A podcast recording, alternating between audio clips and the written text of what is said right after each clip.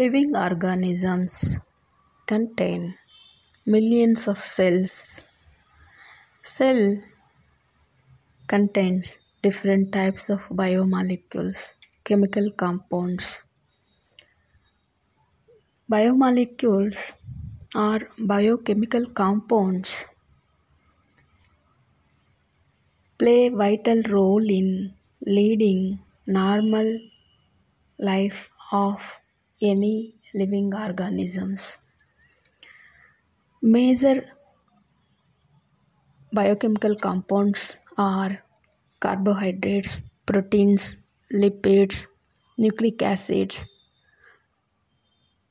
some of the other organic components like vitamins, mineral ions, and nearly 60 to 70 percent of the human body is filled with water.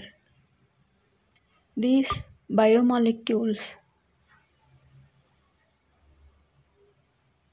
have two roles. One is structural role second one is functional role. They perform both the structural and functional role